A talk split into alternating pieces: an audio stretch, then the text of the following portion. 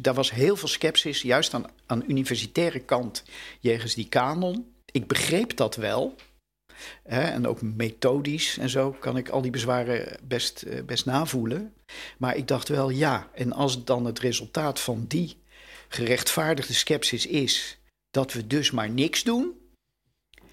Ja, dan moet je ook niet piepen dat ze niet meer weten of Karel de Grote voor Karel de Vijfde was of andersom. En uh, gaan we nou ook niet zeggen dat, dat alles op dat gebied niet waard is om te weten. Terwijl we de kinderen wel de stelling van Pythagoras leren, die ze later ook helemaal niet nodig hebben. Ik vraag het wel eens aan studenten: doen jullie er nog wel eens wat mee met die stelling van Pythagoras? Nee, nooit natuurlijk. Geeft helemaal niet. Uh, want het onderwijs is er niet alleen maar om dingen te leren die je later toepast.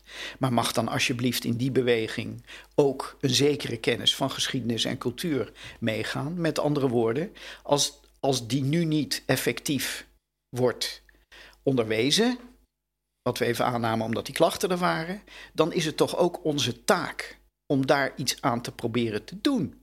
Of heb je liever dat een ander het gaat doen? Hm. Uh, en dan bedoel ik iemand uit een heel ander vak. Dat dan ook weer niet. Hè. Er speelt nu, terwijl we spreken, die discussie in Vlaanderen. Over de kanon van Vlaanderen.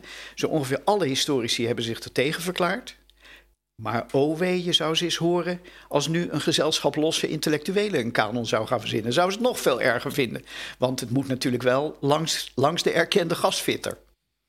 Maar zit, zit daar onze belangrijkste, onze, wij intellectuelen, onze belangrijkste verantwoordelijkheid bij dat onderwijs? Nou, dat is wel een grote. Kijk, wat onze vakken gemeen hebben met de beta-vakken, is dat het natuurlijk ook schoolvakken zijn. Dat is helemaal historisch zo gegroeid. En daar kun je ook nog wel weer vraagtekens bij zetten. Mm. Uh, zouden er niet meer gamma-vakken op school moeten zijn? Hè? Maatschappijleer, met alle respect, is toch maar een klein vak vergeleken bij wiskunde, natuurkunde, Nederlands ja. enzovoort. Hè, dus kan je allesmaal ter discussie stellen, moet je ook blijven doen. Hè? Want onderwijs moet ook niet altijd hetzelfde blijven, vooral niet. Maar voorlopig zitten we nog in dat systeem dat zowel alfa als beta veel schoolvakken hebben.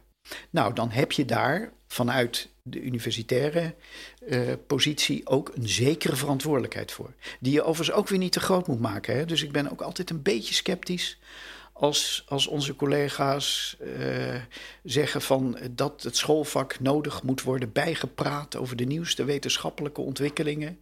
En dat zullen wij dan wel eens even gaan vertellen wat dat allemaal is. En dan krijg je een hele hoop hele moeilijke woorden, waarvan ik al snel denk, allemachtig. Is dat nou de manier om die kinderen enthousiast te maken voor die vakken? Maar is niet sowieso, dus mij lijkt een belangrijke uh, waarde van de geesteswetenschap, van de geesteswetenschappen dat het iets is dat je doorgeeft. Ja, continuïteit. Continuïteit, nou, met geschiedenis. Ja. Uh, uh, het gaat, uh, er worden natuurlijk ook ontdekkingen in gedaan. Maar het gaat mm-hmm. soms minder om ontdekkingen dan om ja. dat zorgen dat dingen blijven ja doorgegeven worden dat. Dat denk ik ook. Mensen dingen diepte kennen. Het, diepte en dat, ja, of dat nou precies. Onderwijs is natuurlijk niet precies hetzelfde als wat er nee. in de klas op de middelbare school nee. wordt gegeven. Nee, alleen nee, maar. is veel breder. Maar jou, dus jouw boeken zijn op een bepaalde manier ook. Ja, ik weet niet of ik dat woord nu durf te gebruiken, maar ik wilde dus zeggen educatief. Ja, hè? Oh, maar het, is, het is een manier. Dus ja. je, ik, ik neem aan dat dus het heeft een groot publiek. En, maar mensen, en mensen lezen dat om er iets van op te steken. Ja, ja, om ervan te genieten en zo, maar ja. om ervan op te steken speelt een belangrijke uh, Absoluut. rol. En waar je net mee begon, met die, met die etikettering, van welke etiket is het nou eigenlijk? Ja. Misschien vergat je het belangrijkste etiket. Uh, en ik dacht er ook niet meteen aan, maar nu komt het weer op. Onderwijzer. Ja. Hè? Uh, schoolmeester. Ja. Leermeester. Ja.